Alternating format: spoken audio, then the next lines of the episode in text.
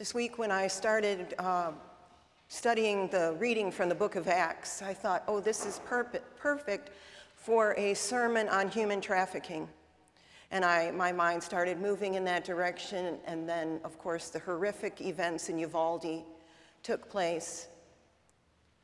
And I realized in that moment that we are enslaved, just like the young woman that was dancing in the town square for money. Our culture is enslaved by guns. There's no two ways to say it. And we've come to believe that we have no agency to change the laws, that the law is there and we are just powerless. But as we read through this lesson from the book of Acts, we find out that Paul and Silas were not without agency, that they had the love of God in them and through them and spreading out to the people they came in contact with. And of course, the owners of the girl were upset because their money was going to dry up. Just as the legislators and the gun manufacturers are upset if we ask for a change. And I think it's time we darn demanded a change in the way this country treats its children, its innocent. In two weeks, there have been three mass shootings the Buffalo grocery store, the church in California, and then this terrible shooting in Uvalde. They're all awful, they're all grotesque, and we feel powerless. I am sick and tired of sitting back and saying, I have no power. It is time we stood up as a community, as a world, as a nation of believers in the risen Christ and say enough and hold our representatives' feet to the fire. No more of this only outlaws have guns, or it's not the gun, the gun doesn't kill people, the killer kills people. Well, he had to get the gun from somewhere.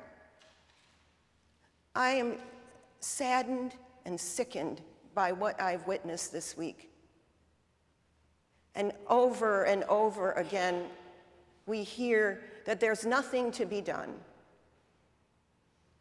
Have we reached a tipping point? We thought that with Sandy Hook. We thought that with Aurora. We thought that with the shooting in Las Vegas, where the man knocked out the window and sprayed a concert with machine gun fire. Last night, as we were going to bed, I heard a lot of sirens, and they went on and on and on. And I turned to Mark and I said, It must be something pretty awful. Those sirens went for one hour. And I kept thinking, what, what is happening? Has there been another mass shooting, the, like the one in the bowling alley in Rockford? And then I get up this morning and find out that someone was in the parking lot of the casino with a gun, and the police shot him. Why have we begun to think of life as something that is so transactional, that doesn't mean anything? Why are we allowing children to die? Why are we allowing people who are going about their lives to be killed?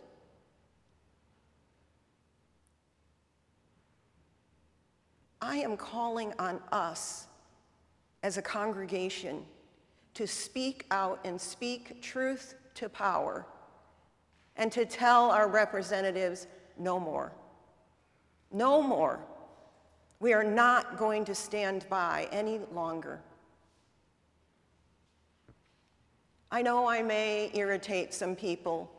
I know some people may be angry that I would speak out like this. But if we don't stand up and claim who we are as Christians, then the man who died on the cross died for nothing. I refuse to believe this. But what I do believe is that we have a God who is subversive. Subversive in that he will call upon the weak and the voiceless to gather up and to finally have a voice, to finally speak out, to claim our place in the world, and to not use scripture as a battering ram like I've seen so many do lately. When the words of the Bible are twisted, then our society is indeed twisted. I quoted the letter from James in my Facebook post the other day. And somebody else, in defense of guns, quoted James again. But it was not a, the James that we know. The James, the brother of our Lord, who cared about people and individuals. So please, will you join me? Will you join me in saying, we as Christians, as Episcopalians, as people in the city of Rockford, have had it. We're tired of hearing gunfire at night as we lay in our beds. We're tired of waking up and knowing that another life has been lost. And we are not going to take it anymore. We are going to throw off our shackles and open our jail doors and claim who we are and who we want to be as people of Christ. I did a lot of research after the shooting, looking for some comfort and looking for a way to talk to you all. And there are so many resources. We can all start by next Sunday wearing orange. I'll have orange ribbons available in the narthex. I've also invited Maurice West to come and preach. So he will be sharing his thoughts, and I hope that we can share our thoughts with him in a respectful manner. There were lots of prayers, and the ones that I really clung to were the prayers from the bishops of the Episcopal Church for stopping gun violence. I'd like to share one with you now. Please pray with me. Almighty and most merciful God, we come to you with heavy hearts and troubled minds. After three mass shootings in two weeks, we bring before you all the men, women, and children who were innocent victims of these senseless and malicious men who embraced evil. May the souls of all these innocent victims, through God's mercy, find eternal safety and rest.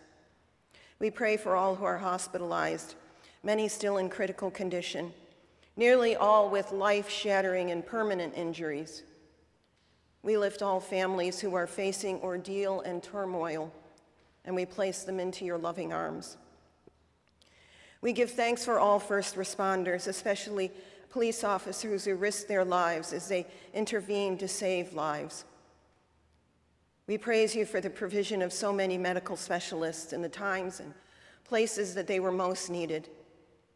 We bring before you the leaders of the cities and towns who gathered citizens together for peace, unity, and strength. Lord, we implore, implore you for your divine help for our nation we pray that law enforcement officials will have the resources they need to protect and to remain vigilant. We pray our legislators commit to sensible policies and laws regarding the ownership of guns, and they will provide resources for better mental health diagnosis and treatment. We pray that our president will provide compassionate and clear leadership to heal the wounds of the soul of our country and finally, we pray for the men who inflicted this horrific harm upon others. We pray for perfect mercy and justice, and we pray most of all that they will repent of their sins. Amen. Please join me as we take on this important work here in this church and in this city. Amen.